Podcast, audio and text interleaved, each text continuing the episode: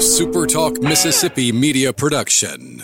You're listening to Sports Talk Mississippi on demand, presented by Pearl River Resort. Escape to Choctaw, Mississippi and enjoy world class gaming, the Dancing Rabbit Golf Club, and Geyser Falls Water Park. Escape to Pearl River Resort. Uh, we will be back tomorrow at the same time. So if anyone, all right, only a um, couple of minutes late to uh, get things started on this Monday afternoon with you. Sports Talk Mississippi streaming at supertalk.fm. Richard Cross, Michael Borky, Brian Haydad, and Brian Scott Rippey. Governor Tate Reeves press conference just finishing up, along with Colonel Michel from uh, MEMA and Dr. Dobbs from the Mississippi Department of Health. Those have become kind of standard operating procedure over the last few weeks, and we will continue to bring them to you as uh, they have them uh, on a daily basis until we kind of uh, put the coronavirus and COVID 19 and all of the news that goes along with that in the rear view mirror.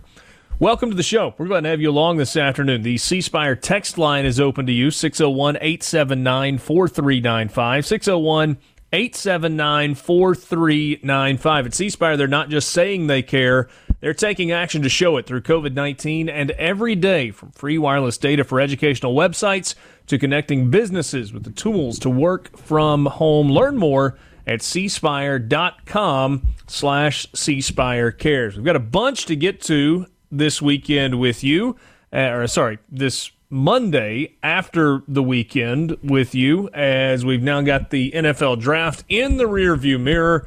Rounds two and three on Friday, four, five, six, and seven on Saturday. Several Mississippi State Bulldogs heard their names called, and uh, I guess that got started late on Friday. Uh, no Ole Miss names called in the draft. You did have a handful of Ole Miss players who signed as undrafted free agents. We will get into that as we go through the show this afternoon. A bunch of reaction from the draft and a whole lot more, including winners of, and losers to start the four o'clock hour. Michael Borky, what's up? Oh man, what a weekend, right? I mean, we finally get to sit here today and talk about a sports story for a while. That's going to be fun. It was good. It was good. Eh, And kudos to Roger Goodell. I know we're going to get to winners and losers later. And Eh, eh, they made a joke out of him getting booed, but there's a reason he gets booed. He just seems like this robotic, this callous, kind of pompous jerk, you know? And as the day went on, especially Friday, I mean, he changed clothes. He started kicking back and like hanging out in his leather chair. The big jar of M&Ms next to him kept getting smaller and smaller. It seemed like he started carrying less. That was the most human I've ever seen that guy. This weekend, I mean, the NFL did a great job with all of it. I think Roger Goodell might be the biggest winner in all of this. He became likable, which is really hard for that guy to do. Normally, doesn't he only have to work the first day of the draft? He had to pull Yeah. in, put in a full weekend. Like he announces the picks in the first round, and then they let other people do the second, third, fourth, fifth, and sixth and seventh rounds. Uh, I mean, I'm sure he's still working to some degree, but he had to stick with the actual draft piece for the uh, the entire uh, weekend. So uh, that was good. Uh, that was good. Uh, over under ten seconds. How long did it take Rippey to write the Ole Miss draft recap? Mmm. Salty on the C Spire text line. That would be under, but uh, some. I'm sure we'll get to that.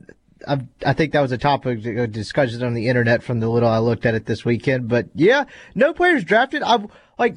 I wouldn't say I was necessarily surprised. I was surprised no one took a flyer on Benito Jones. I figured he might actually have a chance to be an early day three guy. But outside of that, I mean, your your really other best prospect is a running back in a pretty deep running back draft and a draft that I think the fewest running backs in a long time were taken. I don't remember the exact year, but I do remember seeing a number about that. So yeah, not totally surprising to be honest.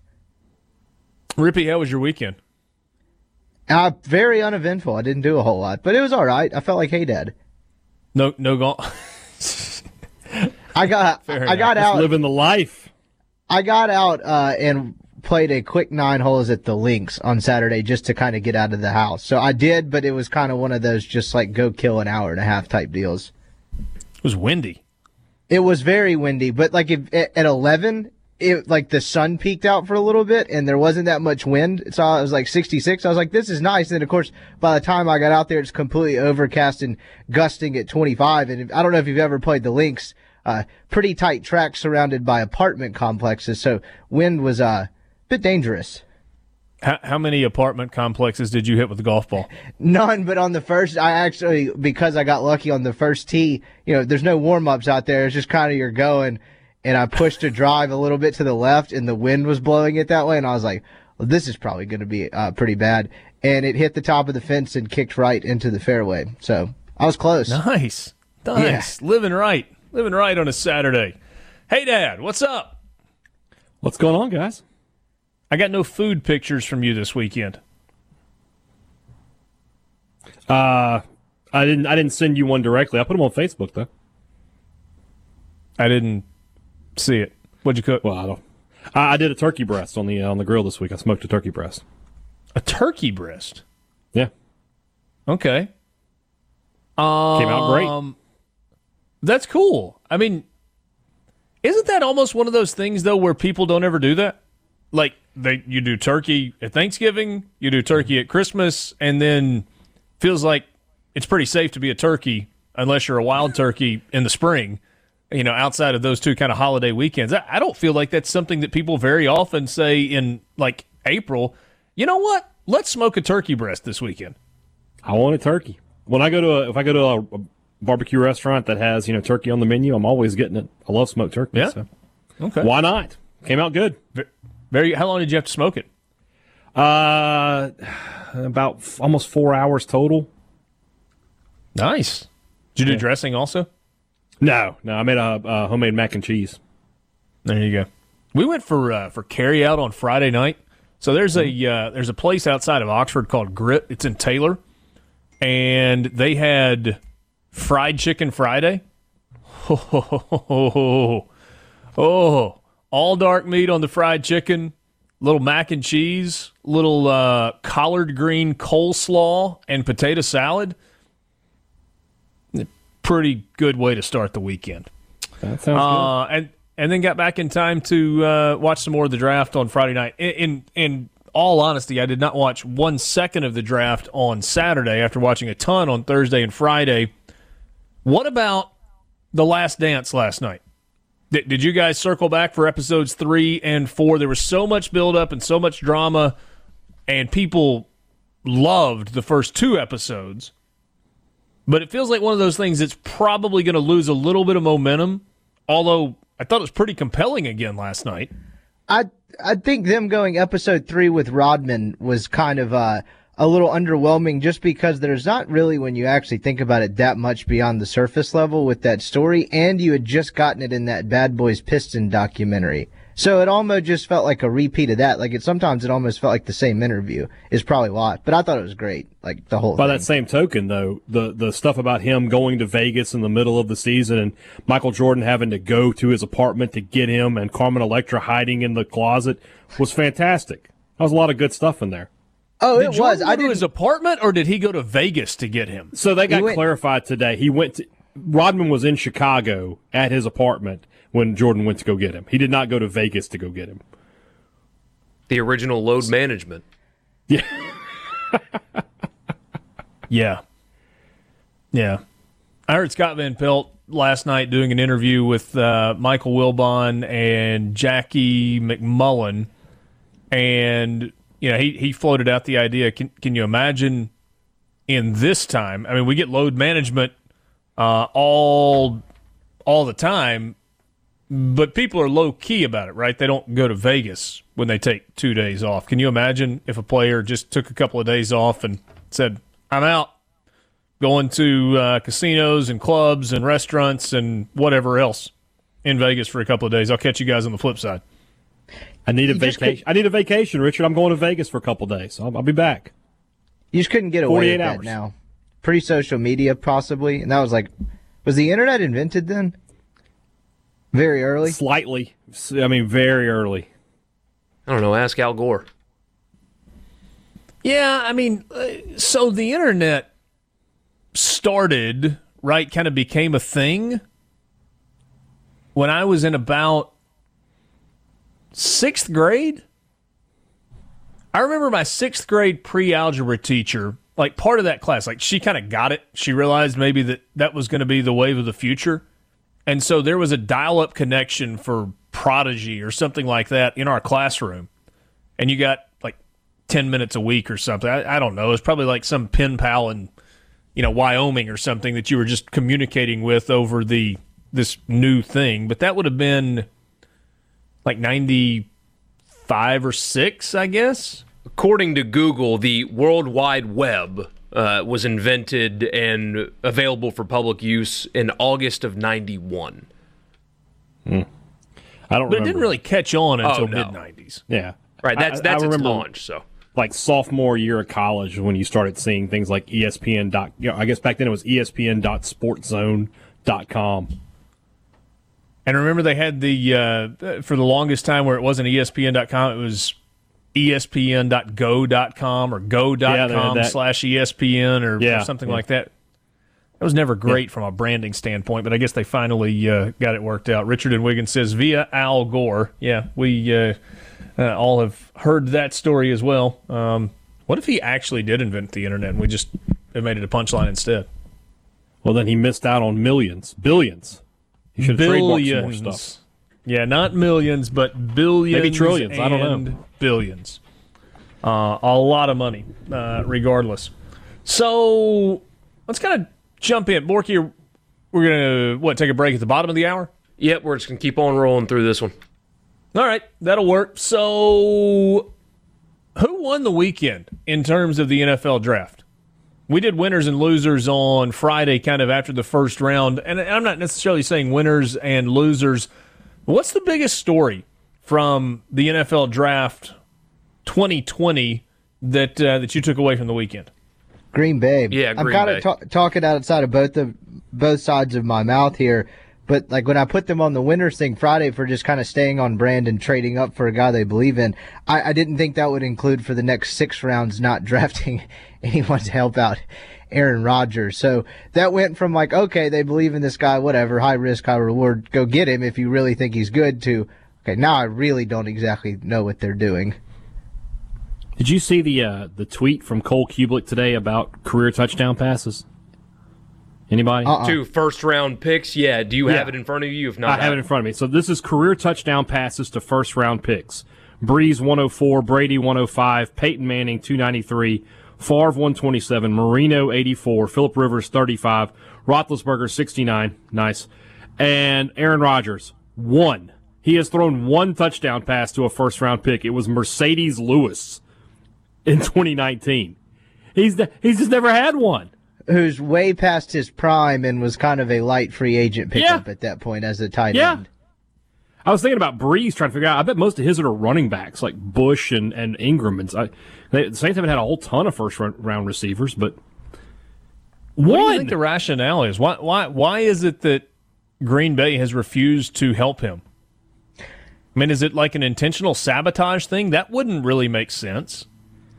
Well, the whole thing looking, doesn't make sense. if you're looking at it for the last like half decade and not the whole time he's there, like you remember when they hired the uh, Matt Lafleur this past year? It was kind of like, uh, like, like please don't be the problem this time, Aaron. And there was still a little bit of like Aaron Rodgersness throughout last season, despite them being a win away from the Super Bowl. So I wonder if they're just kind of tired of it. It's always been a strange fit. It, is, but even still, like, why are you taking AJ Dillon in the second round? I mean, that's a two bound back at two down back at best, and he doesn't catch the ball well out of the backfield. So if you're gonna have a running back in the NFL, they have to be elite, which he is not, or they have to be versatile, which he is absolutely not. And you're taking him in the second round. It's just mind blowing. Was at the collegiate level LSU the clear winner from the weekend? Oh yeah, absolutely. And the SEC as a whole, I mean, just completely dominating the college football world yet again. Uh, I mean, putting to bed so many narratives. Like ESPN is in bed with the SEC financially, sure, yeah, they are, but they are with all the other leagues as well. And the stars don't matter. Both of those are just ruined because the SEC dominated draft picks again, and the four and five star players get drafted at a much higher percentage than their three and two star counterparts. It- It's just maybe we play the best football in the country around here. I don't know. The craziest thing about LSU is they've got two more guys on their roster right now who would have been top 10 picks in this draft with Stingley and Chase. So as, as great as they were, they still got they had two more guys that could have come if they could have come out this year, they would have been top 10 picks. Well, and it was it was front loaded too. 14 LSU players were taken overall in the draft. A little surprising that Thaddeus Moss, the son of Randy Moss, was not taken in the draft despite having 47 catches for 540 yards and four touchdowns last year. And it felt like people liked them a lot. And of the 14 that were taken, 10 of the 14 came in the first three rounds of the draft. So it's not like you were just backfilling at the end with, oh, yeah, these were good players at a major school. It was elite players going in the first two days of the draft for LSU. Does it surprise you that Thaddeus Moss didn't get drafted? He's undersized. Yeah, but there's undersized receivers that make it in the NFL all the time. Uh, that one's a bit of a mystery. A little surprising. The long snapper got drafted from LSU. That's how. That's what we're talking about here. They were so good. The long snapper got got drafted. Yeah, it was a uh, a remarkable weekend for LSU. D- does that say to you because we talk all the time about Alabama, right? I mean, they get tons of guys drafted every year. It's usually what 8, 9, 10, 11, 12. It's 9 this year. somewhere year. in that range. And say what? It was 9 this year. So 9 this year. And Alabama just reloads, right? I mean, we still put them in the top five every year and expect them to win the West and expect them to be in the, the hunt for the college football playoff. When you have 14 players drafted and another three or four that go as unrestricted or unsigned free agents and, and are you know headed to training camps as well, conventional wisdom would tell you you're going to take a step back because it's not like it was just one area of the football team. I mean, they had guys on the defensive side of the ball that were elite. K'Lavon Chaisson and Patrick Queen. Offensive side, their quarterback Joe Burrow and Justin Jefferson and Clyde Edwards Helaire, and others and others and others. Is LSU, as a result, going to take a step back, or are they now in the same category as Alabama, where it's just, okay, just press the reset button and we'll do it with a new bunch of guys that were all four and five stars? They're taking a step back. This was like one of the greatest college seasons ever. They have recruited really well, but they have not recruited as well as Alabama. Alabama has been no worse than, I think, third in the 24 7 rankings for the last decade. LSU has had some teams. They had a team a couple years ago that was 15th. Our class was 15th. They've had you know some top 10 classes. They have not recruited at that same level. It's a huge On the test for Ed offensive side, say again. It's a huge test for Ed Orgeron because if they're going to be uh, this kind of national power, if you ask about staying power, I mean, the kind of thing that happened to LSU this season happens to Nick Saban all the time. I mean, that that'll be the if the season starts on time and we get a normal offseason conversation, that will be it, right? Is can Ed Orgeron replace his ace offensive coordinator and can he replace That's his defensive Borky. coordinator and can he do all these things? Nick Saban does it all the time. And if LSU say rolls out like an 8 and 4, I think that answers your question, right? Is they're not on that level at least this coaching staff is not on the same level as Alabama's coaching staff. I think the programs are pretty equal um, as far as resources and availability to win. But if they can't do that, if they roll out a four loss season, then you know it's not the same. Because Alabama's never done that under Saban. Because once Alabama got to that level, they've stayed there. Always. There's never been a step back. It took a couple of years to get there, only a couple, but they got there and then they've stayed there for a decade. It's taken LSU under Ed Orgeron a handful of years to get to this level. He did what his predecessor was not able to do outside of what one year. Um, but but I think Borky, you hit the nail on the head. It's a two pronged deal. It's not just 14 players plus undrafted free agents that are that are going to play pro ball. It's Joe Brady's also now in Cincinnati, and Dave Aranda is in Waco as the head coach of Baylor. And you lost on the offensive side of the ball Joe Burrow, Justin Jefferson, Clyde Edwards Helaire, Damien Lewis, guard on the offensive line, Lloyd Cushenberry, center on the offensive line, Saahdiq Charles, tackle on the offensive line, and a long snapper for good measure. And oh, by the way, at number 251 in the draft, Stephen Sullivan, a tight end that was drafted. Now, he was not talked about nearly as much as Thaddeus Moss, but he's the one that gets drafted. from the tight end position. And then on the defensive side, you want to talk about playmakers. K'Lavon Chaisson goes to Jacksonville at number 20. Patrick Queen goes to Baltimore at 28. Grant Delpit goes in the second round. Kristian Fulton goes, what, into the second, beginning of the third. Uh, Jacob Phillips, another linebacker, goes. Rashard Lawrence, a defensive tackle, goes. I mean, it's dudes on both sides of the ball. Both sides of the ball, special teams, trainers. I mean, GAs that they thought were going to be the next position coaches of the future that are gone. It, it's it's a, a, huge test for him because, as I just said, this happens to Saban every year. Coordinators, players, all this stuff, all the time, and he just water off a duck's back, man. Like it never even bothers him. Yeah. Uh, here we go. C Spire text line. Syracuse had a punter drafted for goodness sake, yet zero Ole Miss players, and also who's getting grass cut outside. I hear a lawnmower in the background. That may be outside the studio where Rippey is. I I, I don't know. No, it's here. Probably the only spot. Quarantine. Oh, it's Starkville. It's here. Okay, so it's in Starkville. Fair enough.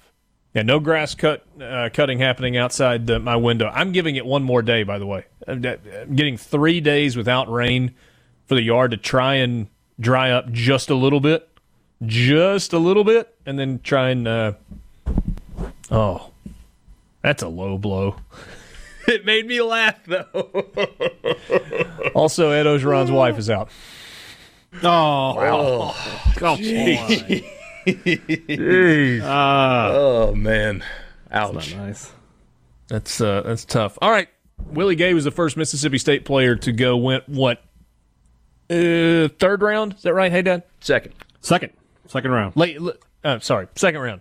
Second round yeah. for uh, Willie Gay. So, what about the guys drafted from Mississippi State? I thought, you know, I, the most surprising thing for me was the guy who didn't get drafted in Darryl Williams. Can't believe that nobody took a chance on him. I think he'll he'll go to Kansas City as an undrafted free agent, and I think he'll have a chance to make that squad. Really good player. Uh, Dantzler and, and Cole going to Minnesota, they needed secondary help. Obviously, Tyre Phillips was a guy that a lot of people got got on their list after the combine when they saw his frame, his long arms. You know, I think he'll be a, a good fit in that offense. I think you know he'll probably move inside as a guard, six foot, you know, five, three hundred and thirty pound guard with his kind of long arms. That should work. And then, of course, you know, the guy that everybody sort of you know buzzing about was Tommy Stevens. The Saints trading back up into the uh, seventh round to grab him and you know, well, everything they, the Saints did yesterday, as far as quarterbacks go, they they signed Taysom Hill to an extension, and they look like they're going to sign Jameis Winston to a one year deal. And so, you know, if if you're really going to commit to Hill being the quarterback of the future, you got to sort of find a new Taysom Hill. That's the role they're going to try to put Tommy Stevens in. Do you believe that Sorry the extension that. to Taysom Hill is a sign that they think he's the quarterback of the future? Nope. I don't know if that's the case or not, but I think they're they're they're going to give him some opportunities this year to prove that he can be that guy. I think. So Willie Gay went in the second round to Kansas City, Cam Dantzler in the third round to Minnesota, Tyre Phillips in the third round to Baltimore, Tommy Stevens seventh round to New Orleans, and then uh, Brian Cole goes in the seventh round to Minnesota. Bulldogs had six undrafted free agents as well. Also, congratulations to Quez Watkins from Southern Miss goes to Philadelphia in the sixth round, and it's going to be a pretty deep wide receiver room there for him. Ole Miss had six players that signed as undrafted free agents. We'll tell you who those guys were when we come back. Sports Talk Mississippi streaming at supertalk.fm with you on this Monday afternoon. Back with you on Sports Talk Mississippi, streaming at supertalk.fm. Thanks for being with us on this Monday, start of a new week, a week that is going to maybe begin to cautiously allow us to feel like things are trending in the right direction. Did I put enough caveats on that? Maybe the appropriate number of caveats will allow us to tr- start kind of maybe trending in the right direction. Possibly. Hopefully. Yeah, Hypothetically. yes. Best case scenario. Yeah. Um, but in a slightly more serious tone, today was the day that the uh, shelter and home order was uh, was lifted, and We're going to very gradually kind of phase back into some businesses being opened. Uh, I've got a bunch of restrictions in a bunch of places. Uh, so make sure that you're paying attention locally to know what you can and can't do. Uh, bottom line is, we got to continue to still be smart, right? I mean, I think we've reached the point where we've got to allow some businesses to try and save themselves by allowing them to reopen and start engaging in commerce. And certainly the uh, the governor and the other uh, decision makers uh, across the state of Mississippi, I think, are aware of that. Uh, but it's not like we just walk out this morning and everything's back to normal. Uh, certainly not the case at all. Uh, but hopefully, it's, it, the Starkville Board of Aldermen just passed a, a resolution. You got to wear a mask going out in Starkville. It's it's time to wear a mask. Only those six and under are uh, exempt. Like anywhere in public. Mm-hmm. I know that was discussed in Oxford. I think they backed away from that, at least as it stands right now. Essential businesses, um, they were, you know, you have to have a mask on, and all employees have to have a mask on uh, while doing business, and there's a limit to the number of people that can be in a business location at any specific time. Um, that goes into, I think, Oxford kind of Rio. Oh, okay, the non-essential businesses, as it stands right now, on the uh, the thirtieth, can start engaging in curbside. But I think there's maybe some discussion about potentially, and this would make a whole lot of sense, allowing the quote unquote non-essential businesses the same rights, if you will, as the essential businesses. So maybe trending in that. So what about businesses in Starkville, hey Dad? Or, or everybody can open, but you've got to have a mask? I, I, believe whatever businesses are open, I'm not sure if they've made a what kind of distinctions they've made, but if you're out in public, you, you have to have a mask. Yeah. What are the rules in kind of the Jackson metro area right now, Borky, or do they vary from you know they're not the same in Madison as they are in Jackson? As yeah, they, they vary from they are in Brandon. Uh, from municipality. Gotcha. I did go But to the grocery store speaking- yesterday, and um, they would not let me inside with that one, which is fine because I had one ready, but wouldn't let me in. Yeah. It's it's it's weird though. Like I had to run to Batesville on Saturday to pick up a couple of things. And in Batesville you didn't have to have a mask to enter, you know, a, a hardware store or a grocery store or whatever. But in Oxford, as you were saying, Borky, you can't go in anywhere without a uh, without a mask on, which is taking a little getting used to. So, what what are you doing for a mask? Are you lo- using like a surgical mask or one of those N95 respirator masks or something in between? Don't have one of those. Um, I, I'm using an old Look at headband. you, hey dad. Nice. Um, an old headband of my wife's that fits per- perfectly over my nose and mouth and around my head. So You guys remember I went skiing for the first time back in December, and Yeah.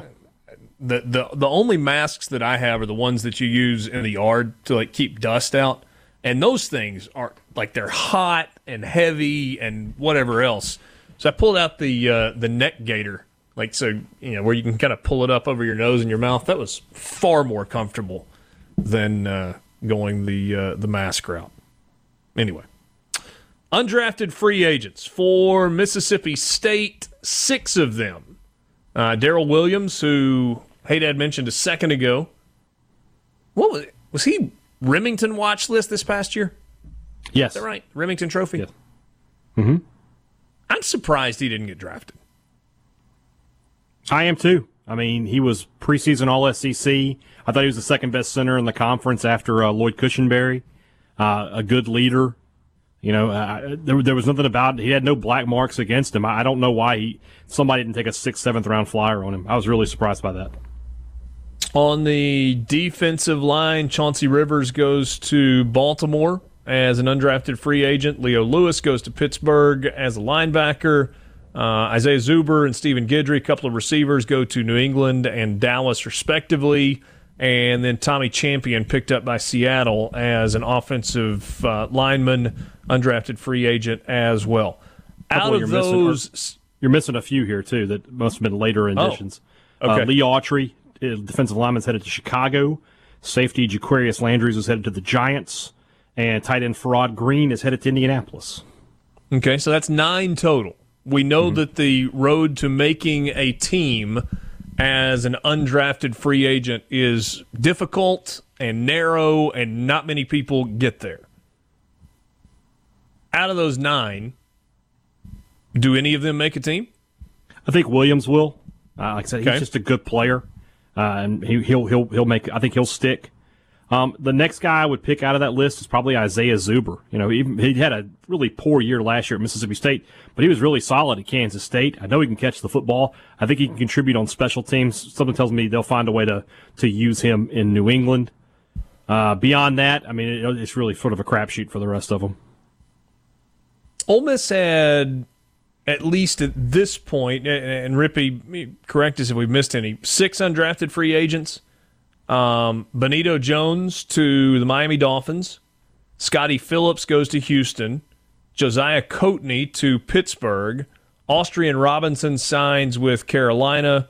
Jalen Julius with Kansas City. Myles Hartsfield with Carolina. So, Rippey, same question to you. Of those six, any that you think have a legitimate chance to make a roster? Benito Jones. Like, if you made me pick two, I'd probably say Benito Jones and Scottie Phillips if he can stay healthy. So, um, but outside of that, it's kind of tough to see a path. Maybe I'm wrong though, but I would, uh, I would say those two have the best crack at it, particularly Benito Jones.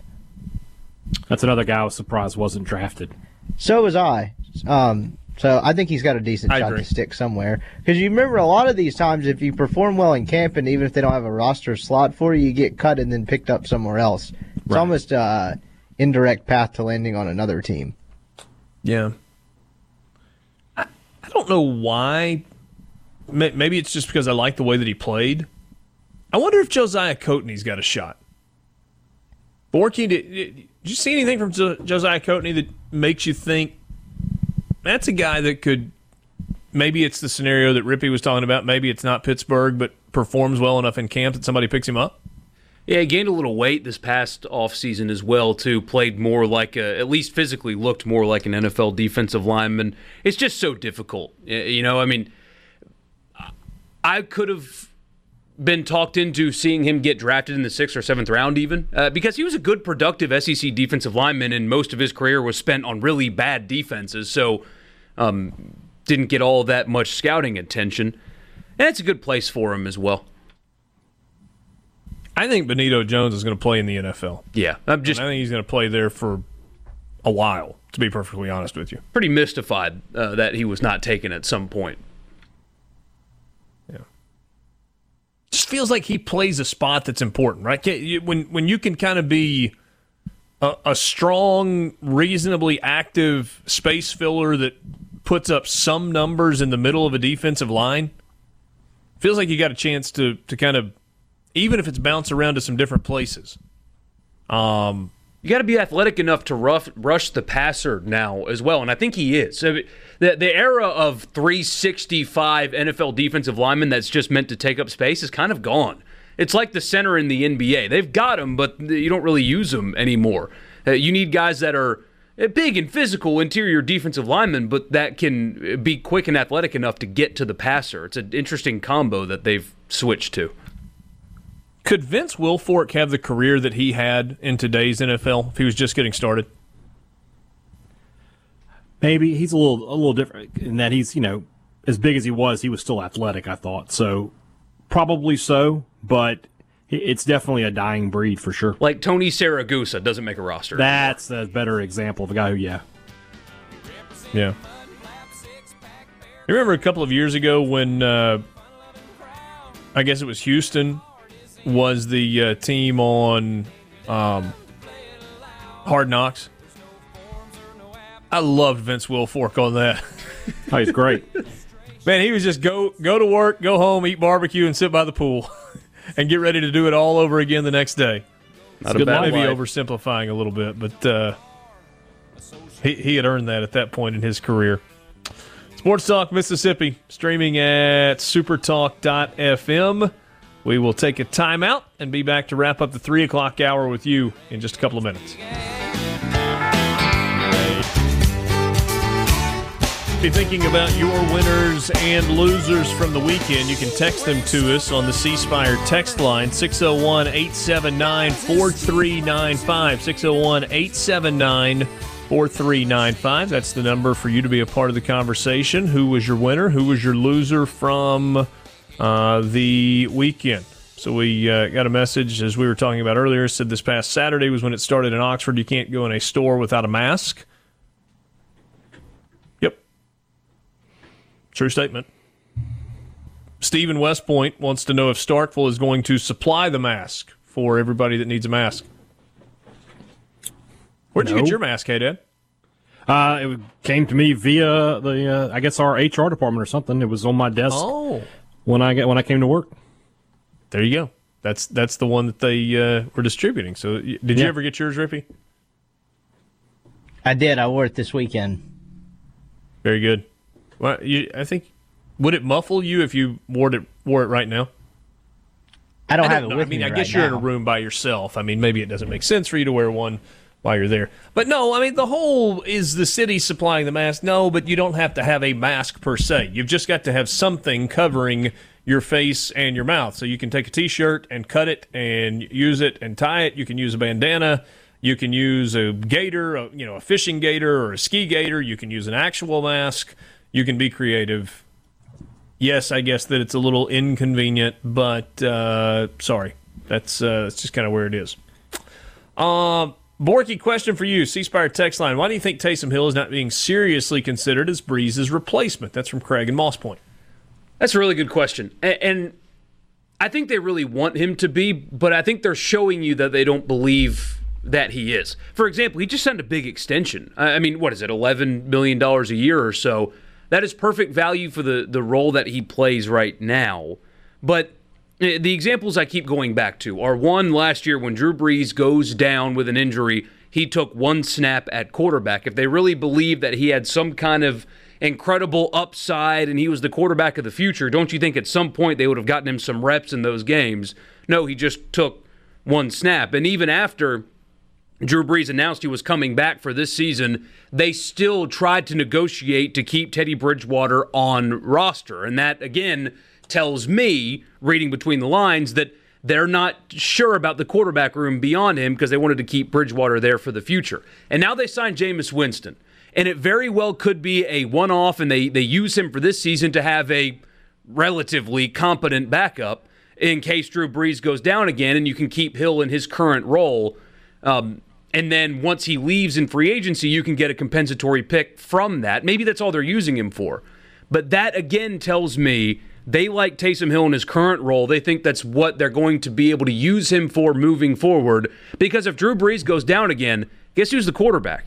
It's Jameis Winston. At some point, don't you need to play your future quarterback at quarterback? So I'm reading between the lines a little bit. Also, when he's in the when he's actually playing the position in preseason or the very few times he actually lines up at quarterback, it doesn't look good. He's a great athlete. His measurables are better than um, Jalen Hurts's everywhere, even speed. He's bigger, he's heavier, and he's faster, if you can believe that, than Jalen Hurts. He's a super athlete. But the quarterback thing doesn't look like it really works. And at some point, if he's your guy of the future, if Brees goes down like he did last year again, shouldn't you play the quarterback of the future at that position instead of running on kickoff team and catching passes as the tight end?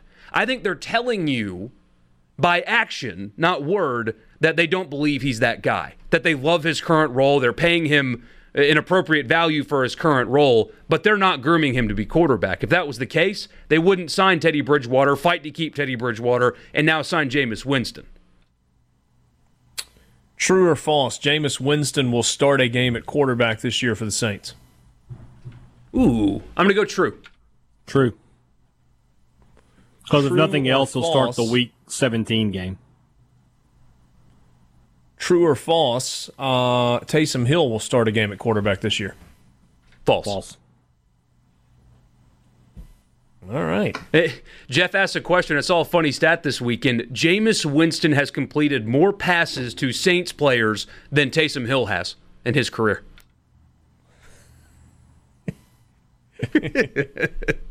So more interceptions to Saints players by Jameis Winston than Taysom Hill has completions to Saints players. That's right. I, and I did see somebody say, "Well, at least Jameis Winston can throw to Bucks players now."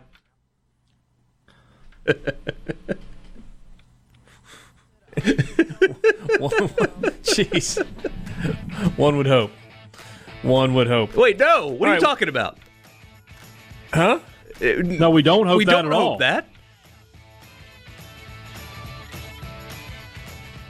Oh yeah, Yeah, sorry. there it is. And uh, I was yeah. Light bulb. No, I knew what you were saying. I just didn't compute. Thinking ahead, mouth mo- moving faster than my brain. That happens sometimes. Uh, some would say it happens a lot. Winners and losers when we come back as we roll into the four o'clock hour with you. Monday edition of Sports Talk Mississippi, streaming at supertalk.fm and online at supertalktv.com.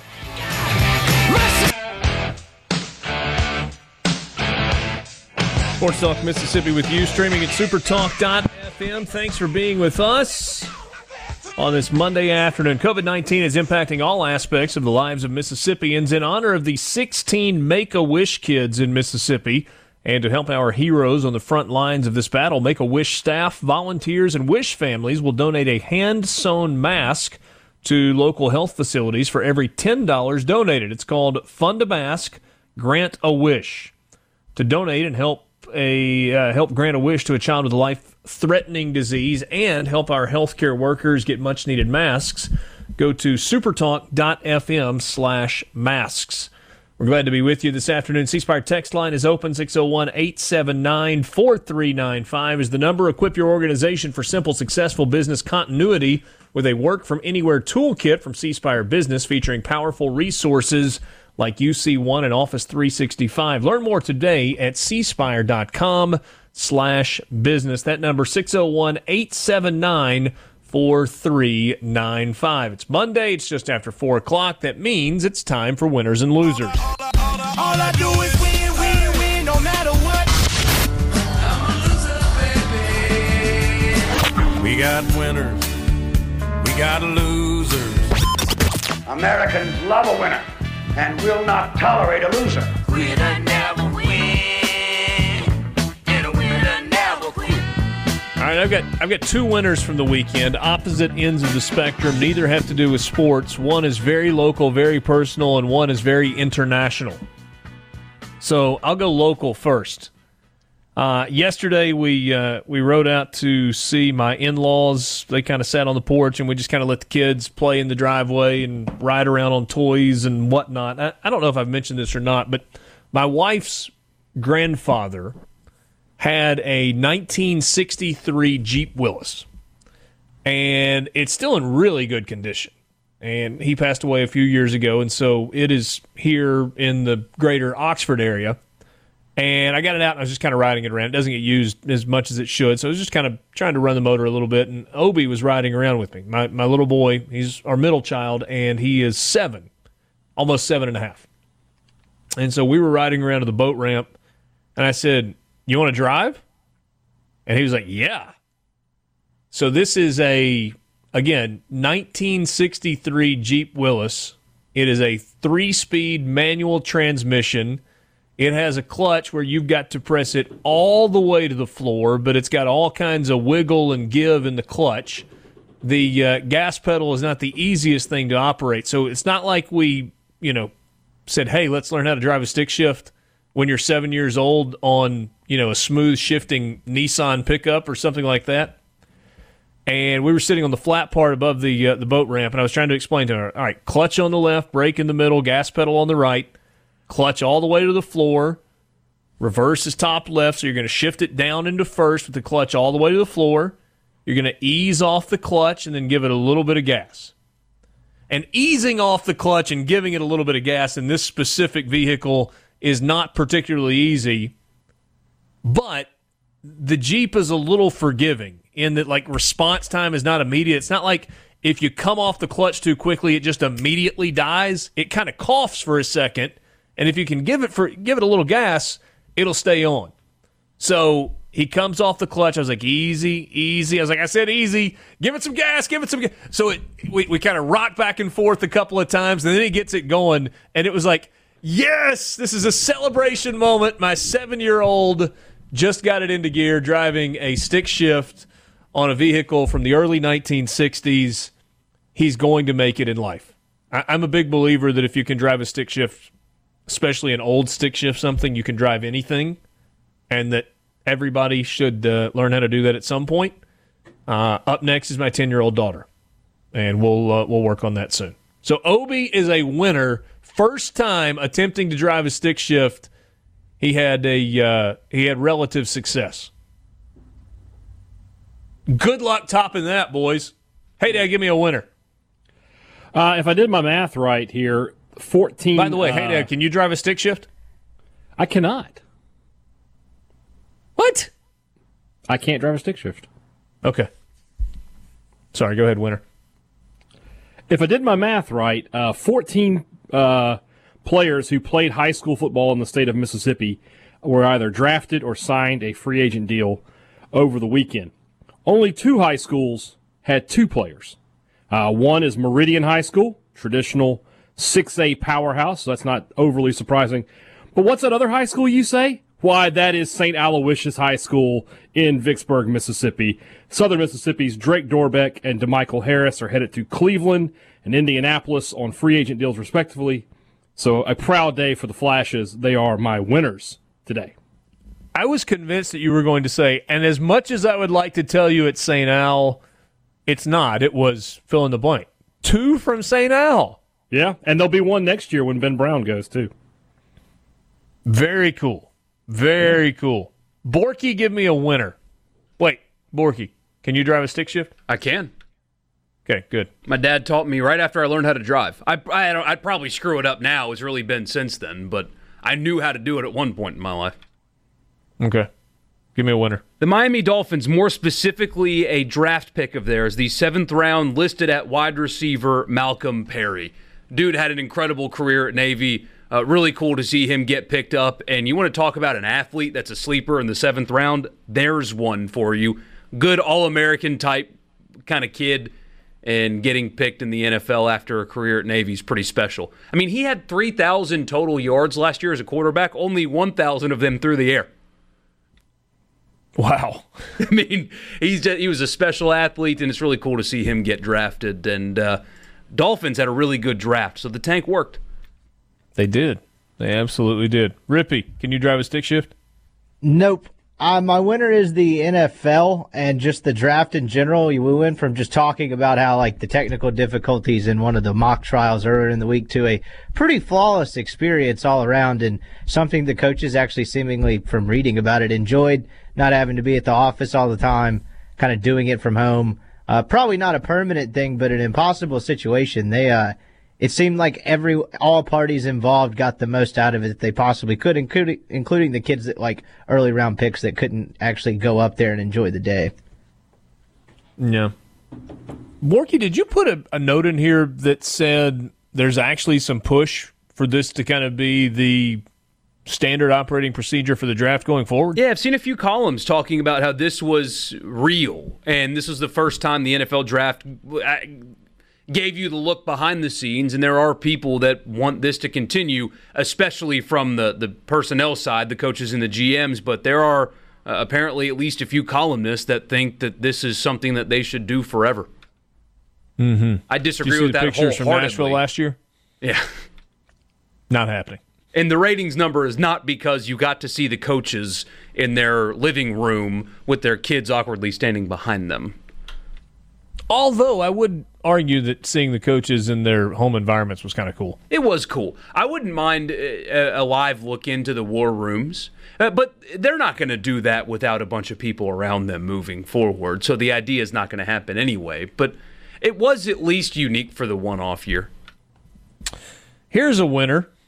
His name is Eric C. T S E. He is from Hong Kong.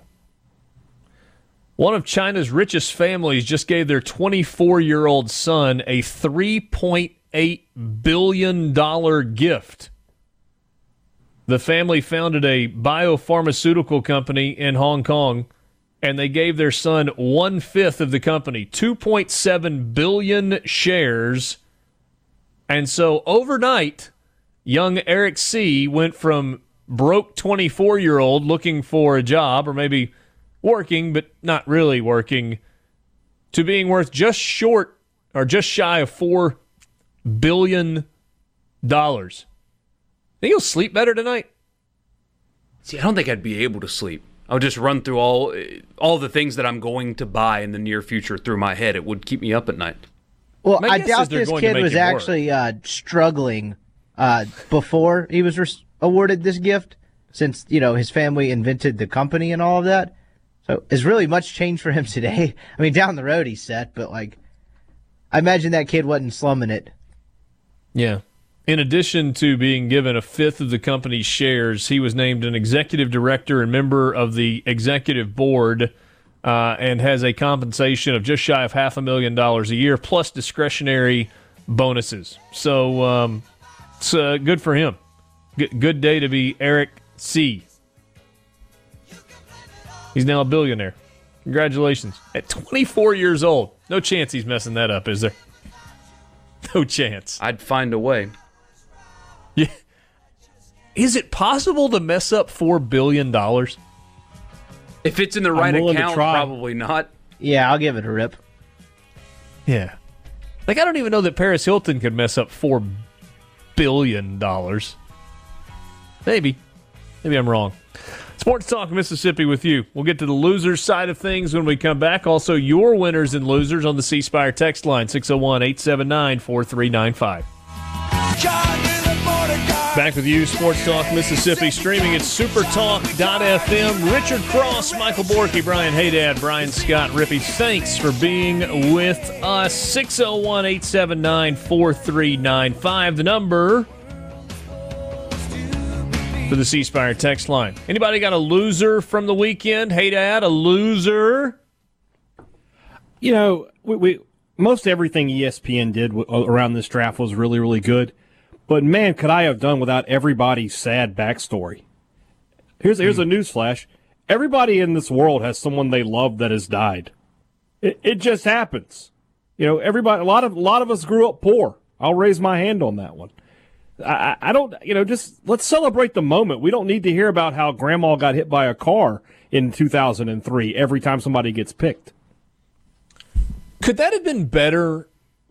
I mean, obviously they were trying to humanize these players. They were they were trying to But well, they're not them. robots. They're they're we know that they're people. I understand that, but I, I guess I'm trying to give you a little bit of a peek behind the curtain. I mean, that's something that the coordinating producers of all the different sports talk to announcers about. Is we want you to humanize the players. We want you to tell their stories. Eh, I, I I mean, that's like coming from personal experience. That's something they've Right. talked about us trying to do more of during basketball. Could it have been though that it didn't have to all be tragedy? Like, could we have heard some uplifting stories from their Yeah. backgrounds as well? Would that have been okay if they had balanced it that way? I think so. But gosh, every everybody it was. Dad died this, mom died that, grandma died. I mean, what are we talking about? They crossed the line with Tee Higgins. What did they say about him? On his see. graphic, it said, Mom uh, had drug addiction for 16 years. oh, come on. That's crossing Well- the line. But but if it's now in the rearview mirror, if it's had a drug addiction and she'd overcome that, That's not that's not for everybody though. that's fair. And I, other, I actually, for example, the, the humanizing thing, uh, the Saints pick Cesar Ruiz. So I didn't know much about him. I, going into the draft, I saw him on some mocks and stuff. But as it turns out, as most of these players had, uh, his backstory was, was tragic. If I remember correctly, his dad was killed when he was eight.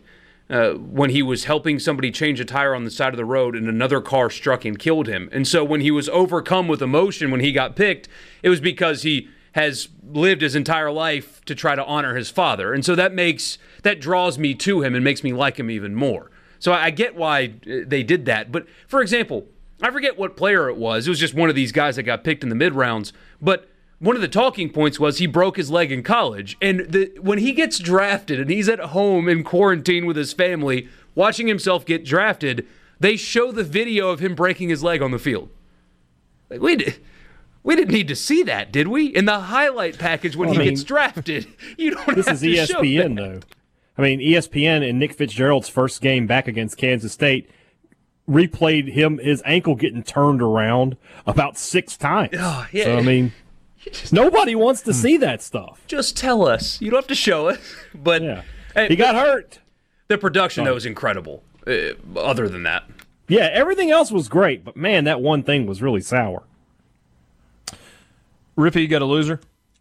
I mean, it's like low hanging fruit, but Danny Kanell had a rough weekend. Oh, What did he do? He knows he has a stick at this point, so like I get it, but like, come on, man. Hey, Richard, he did the message board. The SEC only produces the best players because they pay more. Line. That's his new angle now. Not that Louisiana and Florida and Texas and Georgia produce more athletes than basically everywhere else in the country. Mississippi's a top five state in the country in athletes produced per capita. Alabama's up there as well in athletes per capita. No, not because of those reasons, not because there's more athletes here. We we just pay more around here. That explains Ohio State. That explains Clemson and Florida State. Yeah. It's just because we pay around here and nobody else does. Well, I hate to uh, punch holes in common theories that are out there, but apparently the old rebels aren't paying much these days. Yeah, not a not a good look. Borky, you got a loser? Well, that would have been my one. Um, it- and I said something on Twitter. I, I probably should have added more context to it, but I think what happened in not having a draft pick uh, underscores the reason that change needed to be made. No, Ole Miss not having a draft pick this year is not all Matt Luke's fault. And also, guys that were supposed to be seniors this year, three of them got drafted a year ago, two of which had incredible rookie seasons.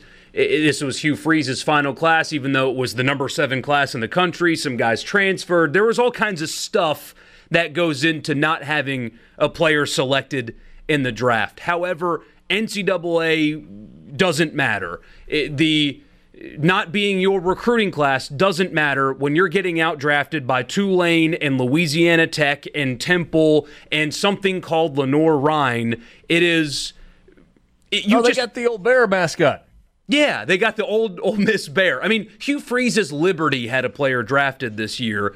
It, it's not all Matt Luke's fault. I'm sure he's going to take credit for that, too. Oh, of course. It is absolutely not all Matt Luke's fault. Not even close. However, an SEC program, the only SEC program to not have a player drafted, underscores what were issues within the program. Players weren't getting developed and just shows another reason on top of the more important ones why Keith Carter needed to make a change and to save that football program because I could not imagine right now what Ole Miss fan morale would be if a change hadn't been made and then all this coronavirus stuff is happening. I could not imagine. I mean, we wouldn't even we wouldn't have Ole Miss fans that would care to even listen to a sports show anymore. They'd be out. So it's not all his fault. There's more layers to it, but it underscores exactly why there needed to be a change in the program. Something was wrong, and an SEC West program not having a single player drafted underscores that point. C Spire text line. Jason. Did the president really advocate for folks injecting disinfectant into their veins, or is this a typical overreaction? If he did, he is a loser. It's just sarcasm, bro. I don't think he actually intended for people to try and get the contents of a Lysol can into a hypodermic and inject it into their. No, no I don't think that was really what he was suggesting. Uh, Not a good Mike day for him, Gr- though. Yeah. Mike in uh, Grand Bay says loser Tampa Bay. Man, I don't see that. I thought they had a great don't see draft. Uh, Mike also says he can top my Jeep story, but he is proud of my son. He says my grandpa had a World War II Jeep that I had to learn how to replace a clutch because of my learning to drive. Eh, fair enough. Fair enough. Um, if you had driven it better, Mike, you might not have had to replace the clutch. Uh, Ed in Brookhaven says Ole Miss loser for not having anyone drafted. Uh, loser Sports Talk Mississippi for employing beat writers who can't drive stick shifts. Uh, Jeff in Grenada, I've disowned. Hey, Dad, how can you be a state fan if you can't drive a stick or a tractor? Also, have to have castrated a bull or a boar hog. Loser admit for admitting you can't drive a stick shift. Hey, Dad. Is that really that big of a being able to badge of honor? Stick shift. I mean, Jesus Christ, guys. Do they even make stick shifts anymore, like for regular cars? I guess, but you know, who buys them?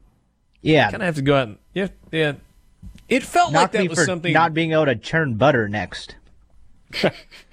Wait, Who you can't churn butter. Yeah, come on. I don't know how to tan leather There we go. or you know, or, or you know, forge a sword either, if that if that's necessary. Just get the metal hot and bang it. I guess that's what she said. Jeez. Nice. I Jeez. couldn't resist. I couldn't resist. As soon as you said it, I was like, Yeah, man, you I gotta go right there. into that. Yeah. Um I there is a point in my life where I thought driving a stick shift was like one of those end of the world skill sets that was necessary to to move on through life. It's kind of call not Guinness? anymore though. Sorry, what? Did you call Guinness? Like I, I don't understand what like this. The text line is a- appalled that no that me and hey dad you can't drive one. Is that a I, or I is it can't drive me? one. Well, Rippey, most That's- of the people listening to this show are double your age, and back then stick shifts were a lot more common. Does it make it any more useful now? Yeah, it does. I mean, you can I mean, I can't work a literally get telegraph behind the wheel and drive anything. I don't that know has Morse code. Wheels. I never watched the Howdy car. Doody Hour. I mean, I don't know what these people want. Thanks for Hey, making Dad, me I'm feel not young. sure what though, your guys. excuse is. You're like 50. I mean, you should have gone through learning that. Yeah, well. The senior in Don't the put room. that middle finger up. Stop it, hey Dad. People can Video see us. streaming now. They can see the video stream. They know I didn't do that. Hogman wants to know how many the Black Bears had drafted. we already said Lenoir-Rhyne had one. And Maine had one too, I think. Text Hogman. message. Think you should have to drive, uh, be able to drive a stick and know how to change a tire to get your driver's license. I know how to change a tire. I've done Same. that. Yeah. Just no stick. Sports Talk Mississippi. We'll be back right after this. Who's bad? All right, poll question time. We'll get to that in just a minute. First, we'll remind you the C Spire text line is open. 601 879 4395. 601 879 4395. Some people just won't wait for an invitation to come on the radio. But for some people, they don't even have to have an invitation. My good friend JT Williamson, perhaps you have heard of him. Uh, he hosts a radio show called The JT Show. He's been taking a little bit of a vacation. He will be back hopefully very soon. JT, what's up? Man, y'all are cracking me up about driving stick shifts. Y'all are making me laugh today. I called you to tell you something. I'm Okay. doing something for the first time since January. Okay. I'm act- I'm driving my truck with my daughter. She's here with me. We're riding out to the barn. My physical therapist helped me, showed me how to get in my truck today, and she told me I needed to drive, and it's just another part of getting back into the daily routine of life. And I'm so excited. Y'all are just cracking me up about driving, and I'm excited about this step I made today. Man, I can't tell you how happy I am you shared that with us. Are, are you going to attempt to find a, uh, a mud hole and channel your inner 18 year old? No, I'm not. We're just going to the barn. We're just hanging out. Me and my daughter, I've been blessed. She's been able to kind of help me through this. And uh, the good news is, hopefully, guys, in a couple of weeks, you'll be hearing my voice back on the air. If if if everything goes the way we hope it does, and if it's in God's plan, that's what's going to happen. And man, I'm excited, and I'm excited about driving today and getting better every day, getting stronger. And uh, now I got a question for you, Richard. Uh, All right. I know Put it on you me. can drive a stick shift, but can you drive a three on the tree? Yes, sir. Okay. You know that was what It's I been a long drive- time because there aren't many of those that are out there anymore. But I had a buddy in high school who had, I guess, inherited a a great uncle's truck, and it was like a 1970 something, you know, Chevy pickup truck, and it was a three on the Right. tree. Right, and Rippey and Hey Dad don't have a clue what you and I are talking about, and that's what makes that even funnier. uh, But guys, hey, hey, JT, w- somebody sent us a message. Uh, they sent us a screenshot. They uh, asked Google what percentage of the United States population can drive a manual transmission. Yeah. Apparently, eighteen percent. Well, you know that's crazy because I mean, I grew up riding a dirt bike, and you know it had a clutch, and you had to use it. You know, so it wasn't anything for me. Um, I, like my dad had an old Willys Army Jeep too. Learned how to drive it. You know, I, I guess it's just our age. It's just it's just how we are. You know, it's the generation we were brought up in, and and you can't you can't fault people for it. I guess not, but y'all are cracking me up about that. Hey, Dad, I got some cornbread for you, pal. Oh, you, you eat that, man. You, you enjoy it. It's all yours. I told you, I tweeted you yesterday. Put some cheese and corn, jalapenos in it. You'll love it. I'll tell you what, for you, I'll eat it. I'm so glad to talk to you guys. I got to be honest with you. So you and I talked. I guess it was Friday a week ago after uh, after we wrapped up the show, and and I've heard you on your show a couple of times, and and your voice has been a little weak. It, it sounds stronger to me. Do you feel like you're getting stronger? Well, my voice is actually weak right now because I had physical therapy today, and that kind of tweaks it a little bit. Well, just you know, they worked me pretty hard, but uh, it yeah. I mean, I'm I'm good, man. I, I'm up. I, the the thing I'm working on right now is trying to balance myself. I still have to use a walker to walk, but what we're working on now is balancing, standing up and balancing, which is basically I'm trying to trade my brain to balance myself again. You know, I was in the bed in a hospital bed for a month, and you know, your, your your guy David Johnson. I saw his his tweet today, and the fact that he got up and took ten steps and went outside. I know exactly what he's going for, going through, and I know there's a lot of people praying for him. I've been there and I've done that, and the good news is, is there's hope, and he's going to get better, and I'm getting better too. And you know, like I said, God's plans is, is hopefully I'll be back in a couple of weeks, back on the air. Voice is strong. My legs are getting stronger. Um, you know, it, it, I lost some weight, which is a good thing for all of us. But uh, I'm coming around, man. All right, I got a hopefully we'll be question for soon. you. All right, so buddy. so so Bert sent us a uh, a text message on the C Spire text line. He says, "I want to know if JT has gotten out on the grill and smoked anything yet." So so we're talking about kind of milestones for you. You drive for the first time today. Has there been a moment yet where you have uh, you've lit the grill? We hadn't done that yet, but my daughter and I were just talking about, boy, a steak or some shish kebab would be pretty good tonight. So I think that might happen this weekend. We might get the grill going.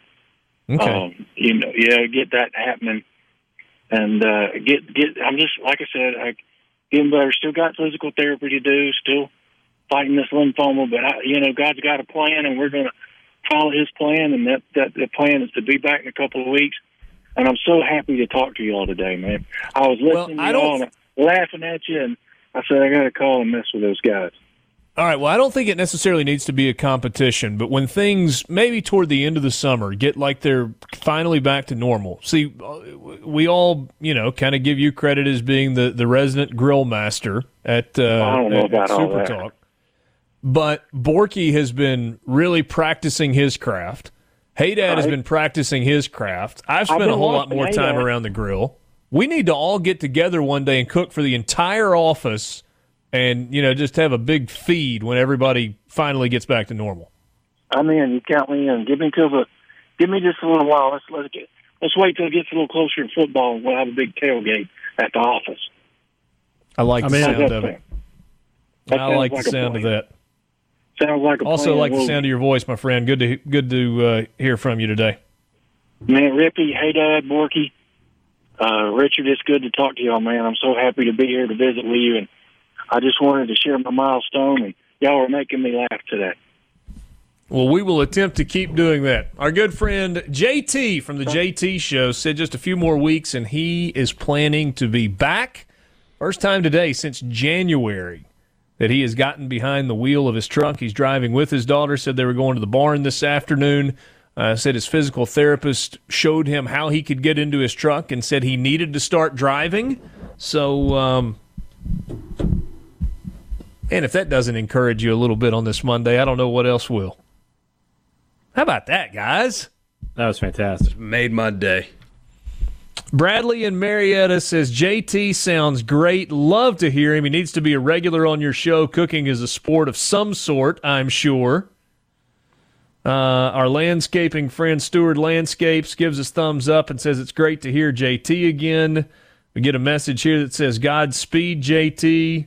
Uh, here's one that says God is good. JT is back. Richard and Wiggins says Go man go, and uh, sends us the prayer sign emoji. emoji.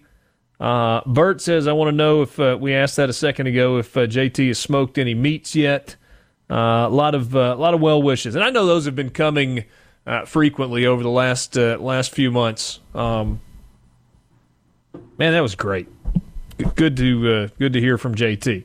So, Borky, you do have a poll question out there now, right? Yeah, we got two of them. An off topic poll question of the day Can you drive a stick shift? Apparently, our listening audience is much better than the national average. 73% so far wow. say they can. And then the on topic poll of the day after the SEC's dominance in the draft, after they dominated on the football field again, who is the second best?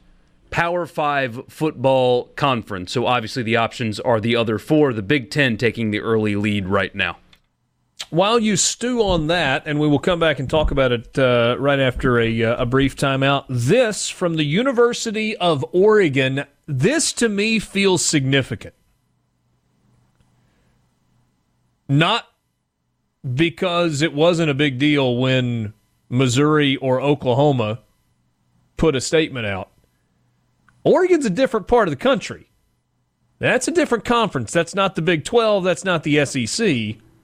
From the University of Oregon's official Twitter feed at U Oregon, the UO intends to be open for in person, on campus instruction for fall term. President Michael Schill announced the plans will be coordinated with health authorities to safeguard the community and prevent the spread of coronavirus outbreaks. Also, today, for whatever it's worth, Purdue University, and in their release, they said zero lethal threat to students uh, is the reason why they're planning on opening again this fall. That was an interesting line I haven't seen yet. Um, however, not everybody is going to. Michigan State according to Dennis Dodd, is going to do online only? Is that right? Hmm. Let's see here. Uh, according to Dennis Dodd, the list of schools that at this point have said fall students on campus, maybe Michigan State is doing on campus. He's got Michigan, Miami, Iowa, Iowa State, Northern Iowa, Purdue, Nebraska, Missouri, Oklahoma, Oklahoma State, Washington State. You can add Oregon to the list as well. Hmm. Sports Talk Mississippi with you. It's trending in the right direction. Take a quick timeout. We'll talk about that other poll question. Which power conference is number two behind the SEC right now?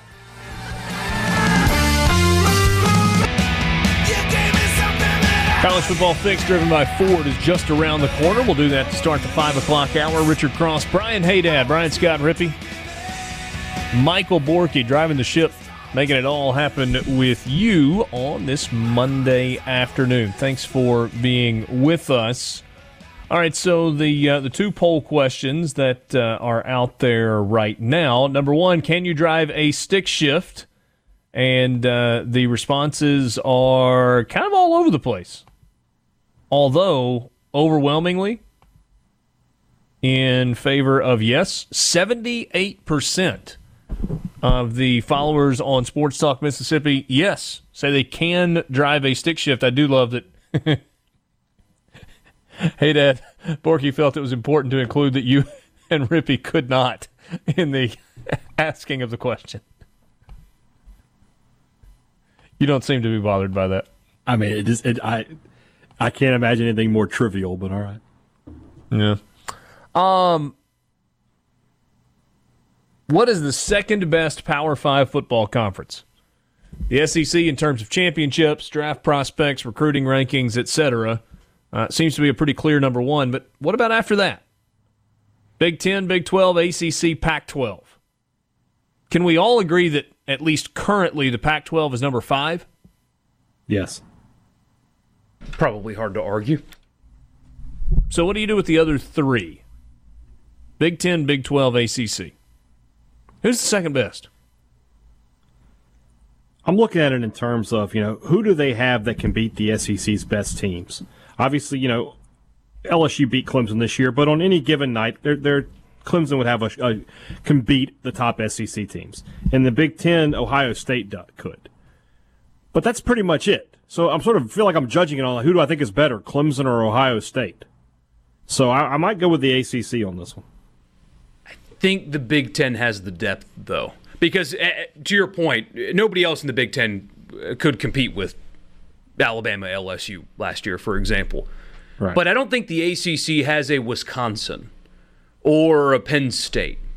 Now they could with Florida State. We'll see what Mike Norvell does, but I think the Big Ten has just more depth of not elite teams because it's just Ohio State, but teams that are good, really solid, stable programs that are winning nine, ten games a year. And you've got that with Wisconsin and Penn State. You can throw Michigan in there, even though they, to some people, underachieve.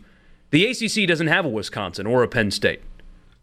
You sort of you're still sleeping on North Carolina and Phil Longo. That's all I'm That's saying. That's true. Yeah, I saw somebody today say their uh, their quarterback, what is it, Max Howell, will be a first round pick in two years. So I mean, possible. He had a really good freshman year, getting that tutelage from Longo. Sam too. Howell. Sam Howell. Sam Howell, yeah, and Max Howell conference call. Yeah, Yeah, to me, it's the Big Uh, Ten, and it's not that close. I would say the ACC and the Big 12 at this point are a pretty good half step behind. I just think about how badly Oklahoma gets beat every time they go to the playoff by an SEC team. Yeah. It's difficult to take them seriously. I would agree on the Big Ten front, and I would because first of all, Ohio State is is comp. You know, it's the same as an elite SEC team. Just is. Um, Borky's point about Wisconsin is a good one. I'd point out somebody like Iowa. Oh, that's another good one. I mean, Iowa going to win eight or nine every year, and they seem to jump up and knock off somebody in the way that, um, oh, this will anger some people, but it's just going to have to anger some people. Iowa is the Auburn of the Big Ten. Hmm? That's a pretty dang good comparison. I, I think Wisconsin is more the Auburn of the Big Ten. That they oh, occasionally Wisconsin get really- wins more consistently than Auburn. In Well, that I mean, I agree with that, but they, they, they, they always seem to be like one game shy of the, of the big of the big prize. They just can't recruit well enough there to do it. But Paul Chryst, I mean, he's been at Wisconsin for so this is 5 years. 10 and 3, 11 and 3, 13 and 1, 8 and 5, 10 and 4.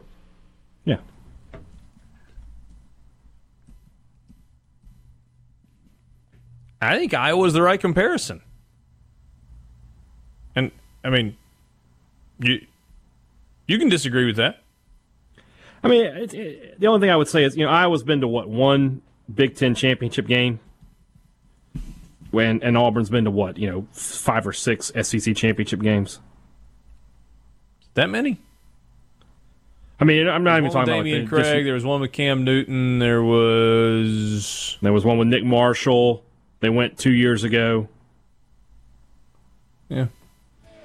They Right. went. They went a couple of times in the '90s. So Um, I mean Iowa. Just kind of looked. I was trying to look at recent seasons. I don't have it pulled up in front of me, but they basically win seven to nine games every year, and then they pop up and they do a little bit better than that. They won ten games last year. In 2015, they won 12 games. In 2009, they won 11. In 2004, they won 10. 03, they won 10. 02, they.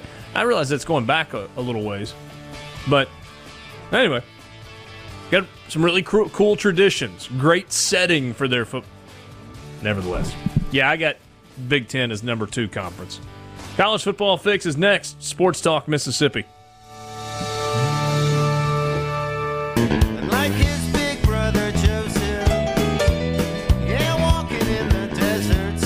Sports Talk Mississippi with you, streaming at supertalk.fm. Richard Cross, Michael Borky, Brian Haydad, Brian Scott Rippey. Thanks for being with us on this Monday afternoon. 601 879 4395. That's the C Spire text line. Equip your organization for simple, successful business continuity with a work from home anywhere, actually, a work from anywhere toolkit from C Spire Business. That includes home featuring powerful resources like UC1 and Office 365. Learn more today at cspire.com slash business. Richard Cross, Michael Borky, Brian Haydad, Brian Scott Rippey. There's plenty of negative news that's out there. Why is it that I'm feeling optimistic? Because there's some trickling out of not negative news lately. I think a I mean, lot we've of got- it is this, is the draft. We had something normal happen. and It wasn't completely normal, but it happened, and and it gives you something to look forward to. Okay, they drafted players. Those players are going to go to a camp. There's going to be football. Uh, It's just, I think that's what it is. I don't know if it was the draft for me. I get what you're saying, and that may be it for a lot of people.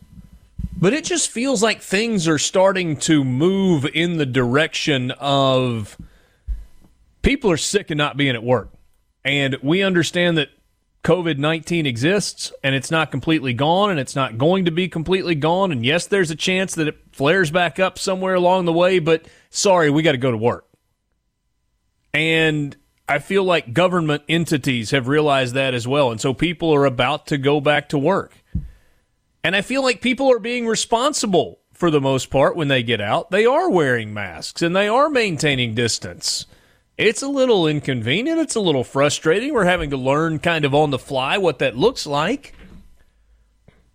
But in the name of being, uh, in the name of wanting and needing to have commerce and business and normalcy and school in the fall, it's like we're willing to go. I don't want to wear a mask. I mean, it's kind of dumb to wear a mask all the time. I'll wear a mask. I, I'll stand six feet between me and somebody else. I'll wait outside the store for 10 minutes to get in because they can only have half the normal people in there because it's what we need to do. And I feel like people are having a pretty decent attitude about that. And then I, you know, read the, the list from Dennis Dodd a second ago where you've got announcements from about a dozen schools saying we're planning to do classes this fall.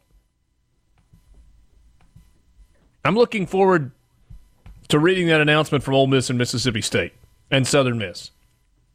It may come from the IHL, where it's every college university in the state of Mississippi all at once. We're planning to go forward.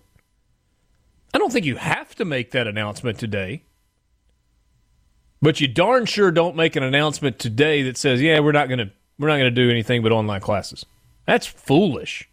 If you want to put some positive spin on it and say, "Yeah, we're planning on doing this," that's fine. You don't have to make that announcement. You certainly don't make the announcement right now that, "Yeah, we're not doing not doing that. Not looking good for us." That's just dumb. Dumb.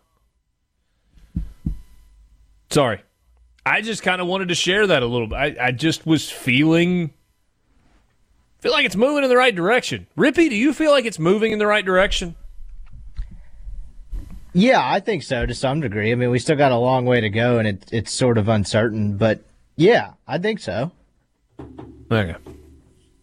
I mean, I, I share your optimism, but I've always been kind of cautious, cautiously optimistic the whole time because I've shared the viewpoint of, like you just said, announcing stuff four months out that you're not going to do it or five months out.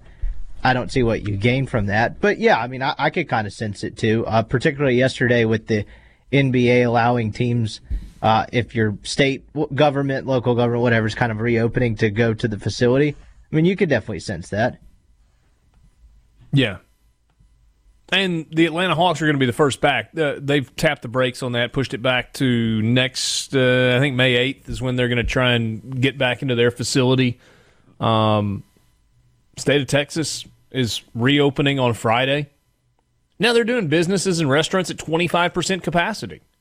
And that's obviously not sustainable forever, but it gets us going again and gets us started and gets us trending, and all of those things matter. Uh, Sports Talk Mississippi with you, streaming at supertalk.fm. It is time for the college football fix.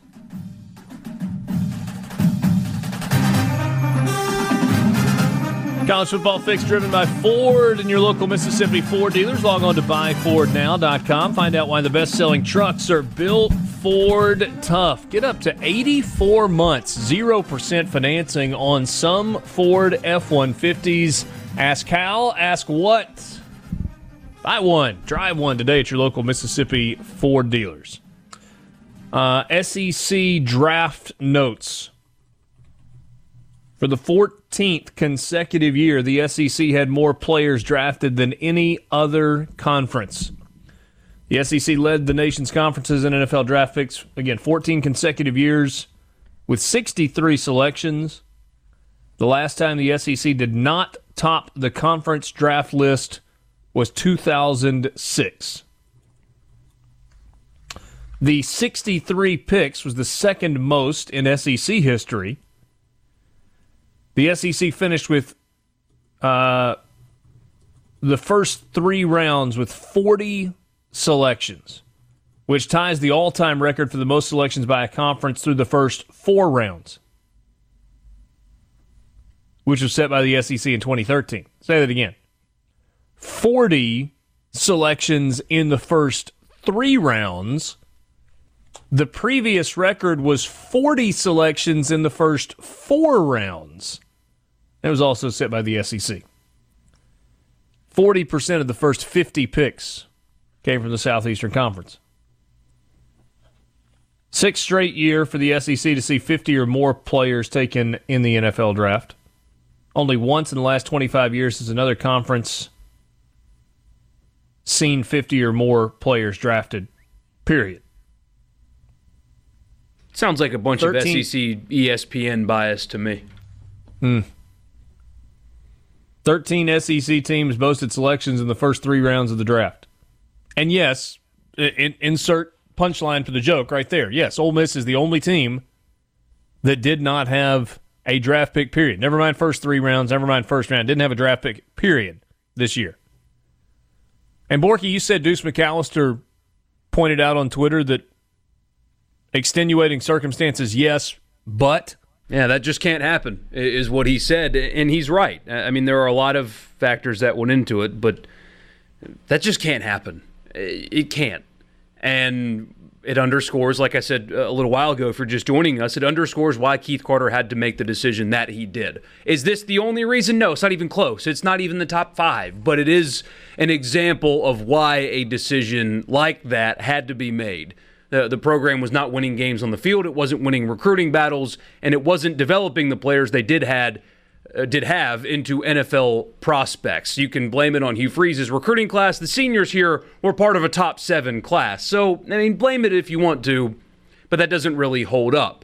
They were in the program for three years. Justin Wilcox at Cal took over a recruiting class that wasn't his, turned a bunch of them into NFL players. Mississippi State, your rival, got decimated by the draft last year, didn't have a very good football team, somehow managed to get five guys drafted. That's after two coaching turnovers. So it's not really excusable, and it underscores why a change needed to be made. There's a flaw within the program. They weren't developing players, they weren't recruiting players that were good enough, they weren't winning games.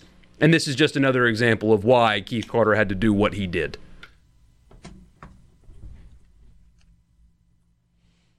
The SEC has averaged over 50 selections in the draft since 2006.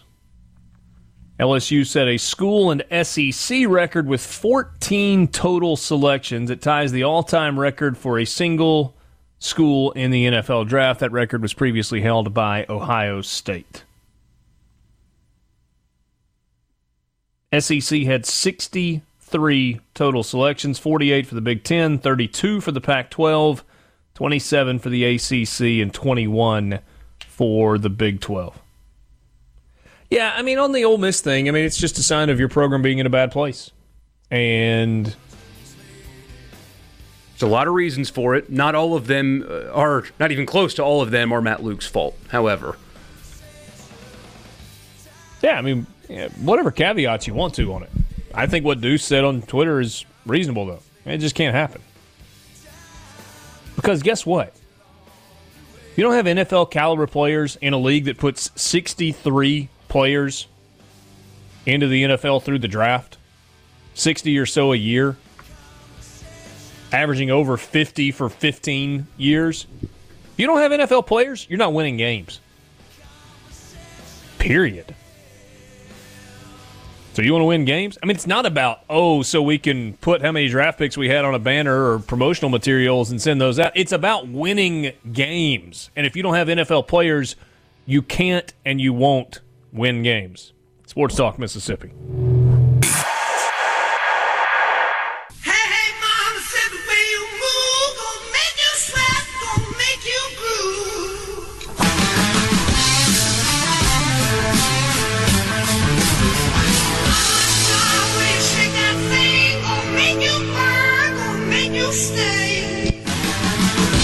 I love how for over an hour now we're randomly getting text messages and Twitter messages to go, wait, hey dad can't drive a stick? What's wrong with him?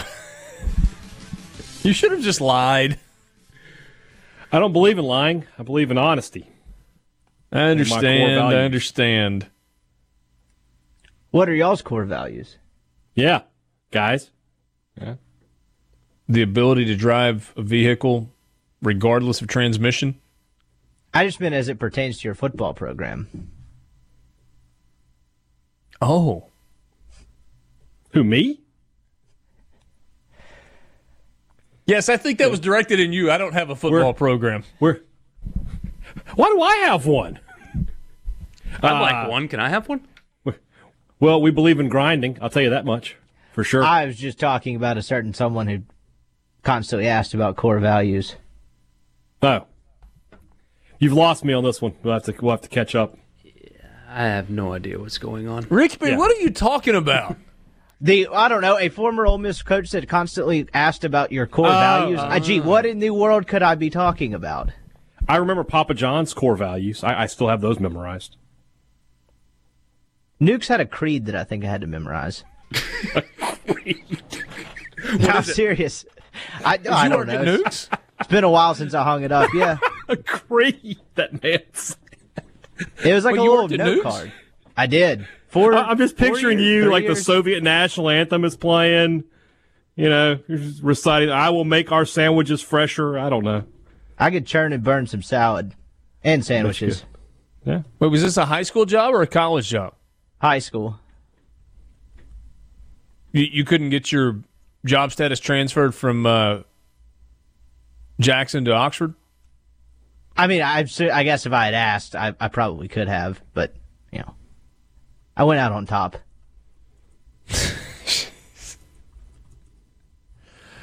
Okay. What about some uh, some other draft questions? Jalen Hurts in the second round.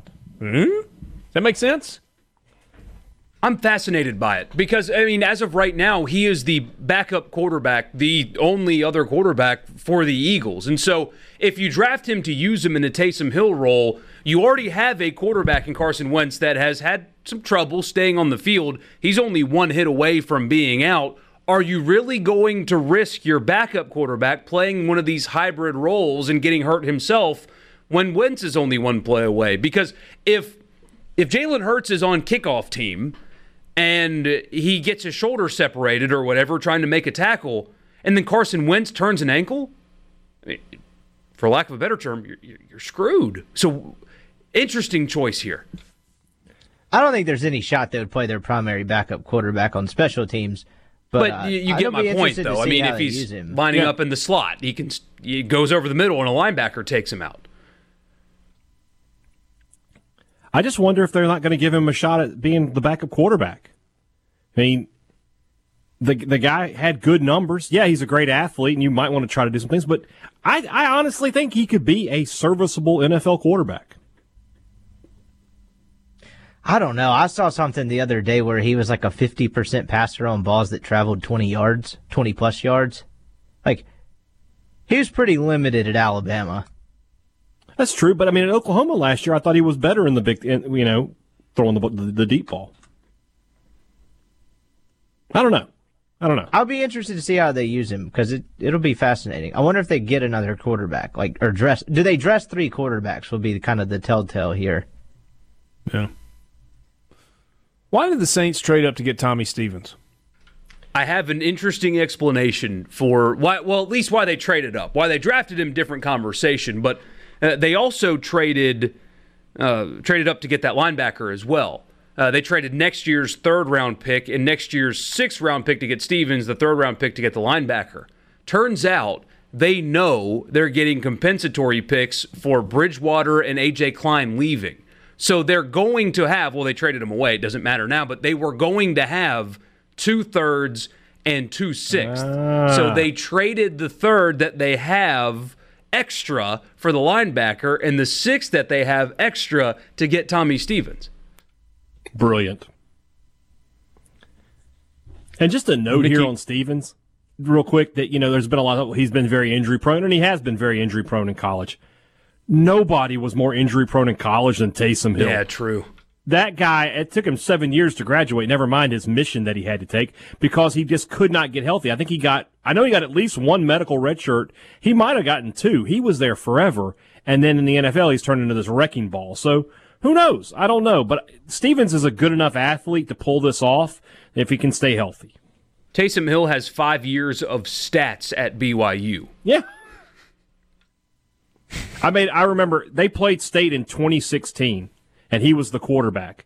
And I remember texting Chad Bumpus, and I said, "Hey, do you, do you see this kid playing quarterback for uh, BYU? Yeah, he was in the same signing class as you.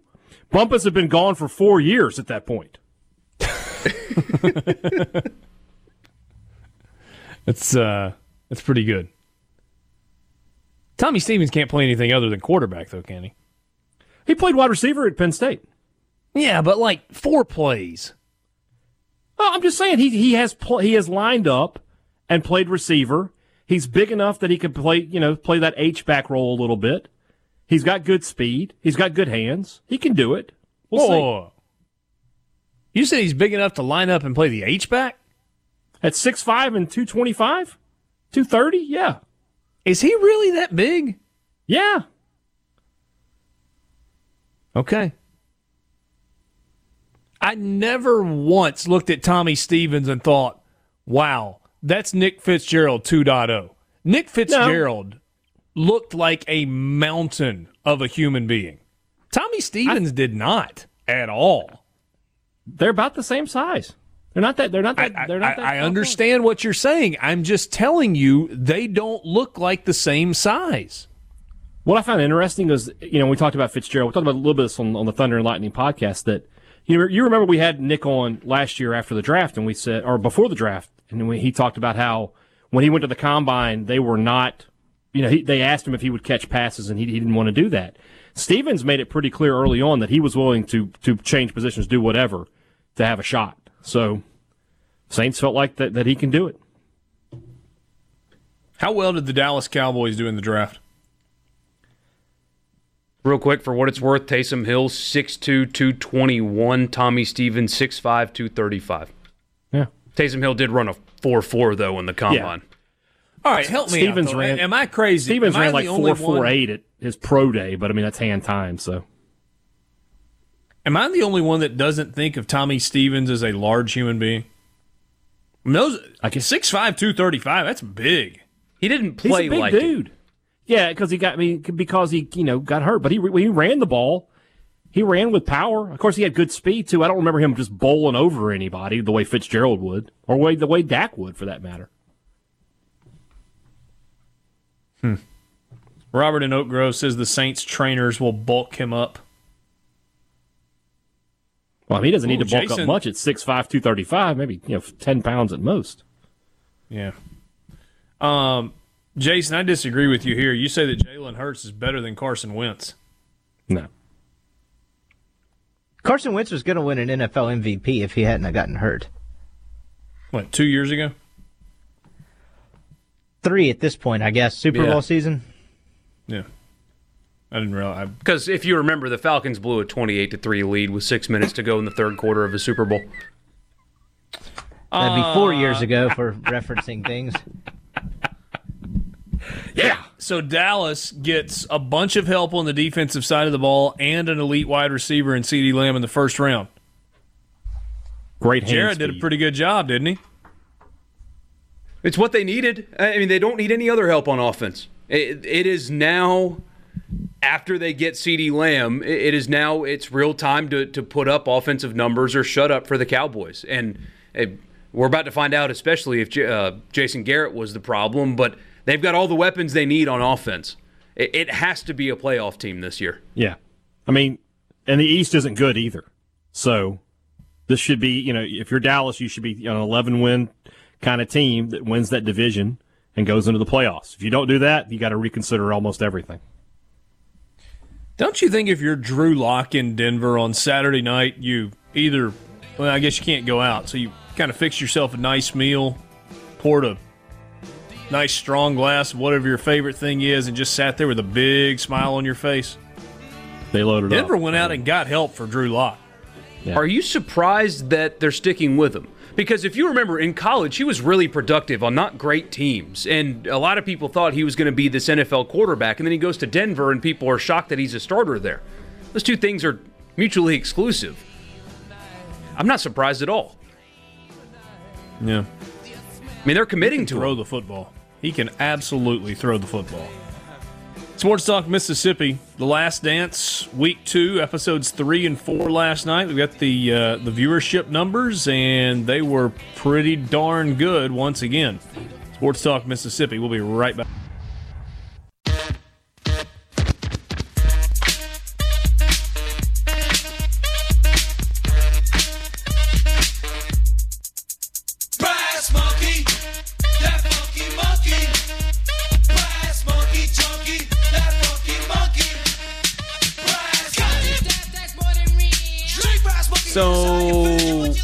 Episodes three and four last night of Last Dance. The Last Dance, the Bulls Michael Jordan documentary.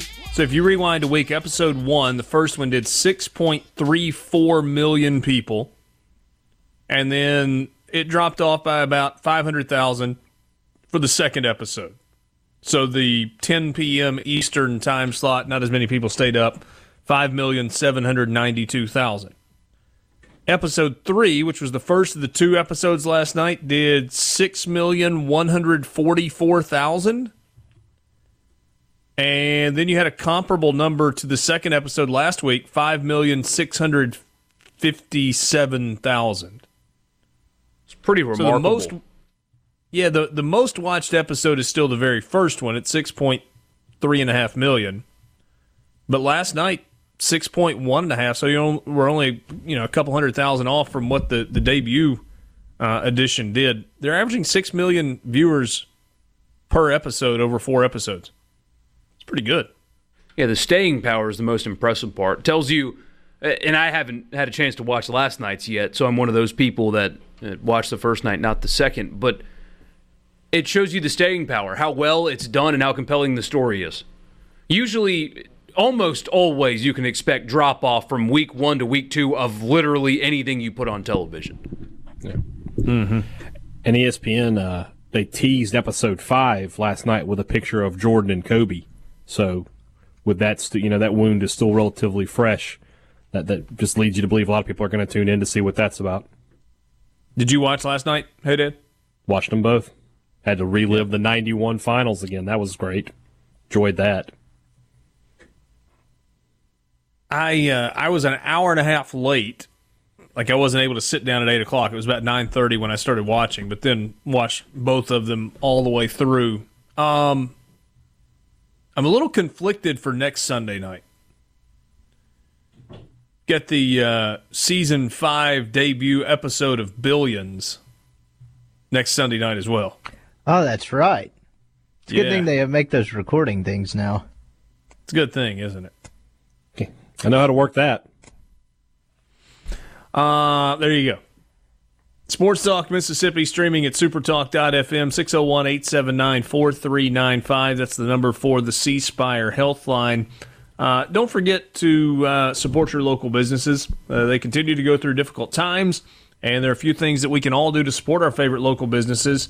uh, buying local is the best thing you can do, whether it's gift cards or as businesses come back uh, online, uh, like literally online, not www.online. Uh, be sure to shop locally. Uh, order takeout or curbside pickup from your favorite local restaurants. You can check out a full list at supertalk.fm slash eats. Tons of options there for you all across the state. Just remember that a little compassion can go a long way. Um, Jacob Eason with the Indianapolis Colts had to wait a long time to hear his name called. Good spot? A really good spot, don't you think? He gets to uh, play under Philip Rivers for a year, learn everything he can from a veteran like him, especially what not to do with two minutes to go in the ball down by six points or less. But um, a really good spot for him because he'll have a chance to compete for a job next year on a team that should still be built well enough to win. So he won't have, like in Joe Burrow's case, I mean, Joe's got to be extraordinary for them to just be competitive next year. And if Jacob Eason two years from now is the starting quarterback, the roster's built in a way that he won't have to play above his head to win games. Is he a less athletic, less cerebral, less big arm version of Andrew Luck? I think that qualifies as a lot of people. yeah. Wonder, it, it, only, only, only, only, only on the physical traits could you compare him to Tom Brady size, relatively immobile. Brady's brilliant in the pocket, but it's not like he's athletic doing it. Um, he's got a bigger arm. arm than Brady. Say he's got a bigger arm? Yeah, I think so. Yeah. And I wasn't knocking his arm strength when I said slightly less arm. I think just Andrew Luck was that once in a generation talent that he had all the pieces I mean, Jacob Eason, I, I, vividly remember some throws he made as a freshman when he was at Georgia where you were like, holy cow. I also remember him getting sacked 327 times that year. So, uh, Jake Fromm also had to sit there and wait for a long time, and then he ends up in Buffalo. Could J- okay okay here, here here's my Jake Fromm question. Could he be embarking on a replication of Chase Daniel's career? Man, it's funny you said that. I said that on the podcast this morning. I think Jake Fromm it, will be Chase Daniel. I think I said that on to, the show last week. Would it be closer to AJ McCarron because like like McDaniel's a really good backup? Well, man, it just you know it just depends. I think Fromm can be a guy who comes in and you know doesn't give the game away, the the dreaded game manager uh, label. If, if Jake Fromm plays 10, 12 years in the league and only starts three, four games, I won't be totally surprised. Uh, Chase Daniel has five career starts. He is 33 years old, has been in the league for 11 years. And if he plays out his current contract, he will have made, well, let's just do through 11 years, he's made $34 million as a backup. What a life with with five starts. It's a fresh baseball cap every weekend. yeah, I guess he probably does. I was trying to see AJ McCarron. I don't have it in front of me. Career earnings? Yeah. There we go. AJ uh, McCarron career. He's made seven point four million so far. Yeah. He's got he's got some work to do to. Uh, Chase Daniel got like a big contract from somebody. I forget who it was. And was it not was, Chicago? Be, it was either Chicago. It may have been Kansas City, just to be the backup. It was it was weird. Uh, this shows Spotrac shows that he's made ten point four million through six seasons in the league. That was through 2019. He is scheduled to make four million with the Houston Texans this year. That would take him to 14 million. So I guess it is this contract he's currently on with Chase Daniel, three years, thirteen million. Oh, that's with the Lions. I'm sorry. Is that where he is right now? Who? Chase Daniel. Chase Daniel. Uh, is that right? I think that's right. Yep. So yeah, he's on a three-year, thirteen million dollar deal with him. That's crazy. Um, Miami, the whole tank for Tua thing. They end up getting Tua and really had a nice draft all the way around. But what kind of a grade would you give the Miami Dolphins? They drafted really, really well, but I'll give them an A just on the fact that they didn't screw it up and they took Tua. But that said, the rest of the draft is really good too. I mean, they got offensive line help. They got secondary help. They had a really big draft because they, I mean, got rid of everybody in order to do it. But this is a young, cheap roster, man. I, I hate the concept of tanking. I wish they wouldn't have done it. But how can they tell you that they made the wrong decision by doing it? And some of these guys may not work out. It's the draft. It's not an exact science, but I mean, they got a first round offensive tackle for what, one tenth of the price of Laremy Tunsil? Uh, Tunsil very well could be the best tackle in the NFL for years, and Austin Jackson may not live up to that. But when you're talking about price tags on people, offloading him for picks uh, to get a first round offensive tackle again after you get your quarterback worked out pretty well for them. Um, Is that going to be the new normal that with a guy you're not? I mean, I don't know why you wouldn't be totally sold on Laremy Tunsil, but give the we had the the example of DeForest Buckner the other day with the uh, 49ers of guys in his last year. Let's just move him on or, or do what we got to do and, and draft a cheaper replacement.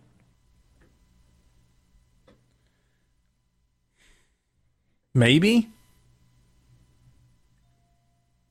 I mean, it seems like the way the, the kind of the, the way that smart teams are going about it, doesn't it? It's what you have to do with running backs anymore, or what you should do with running backs anymore.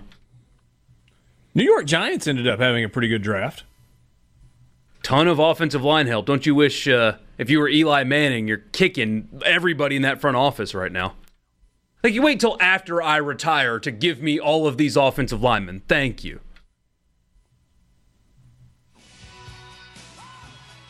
Did the Packers fail the draft?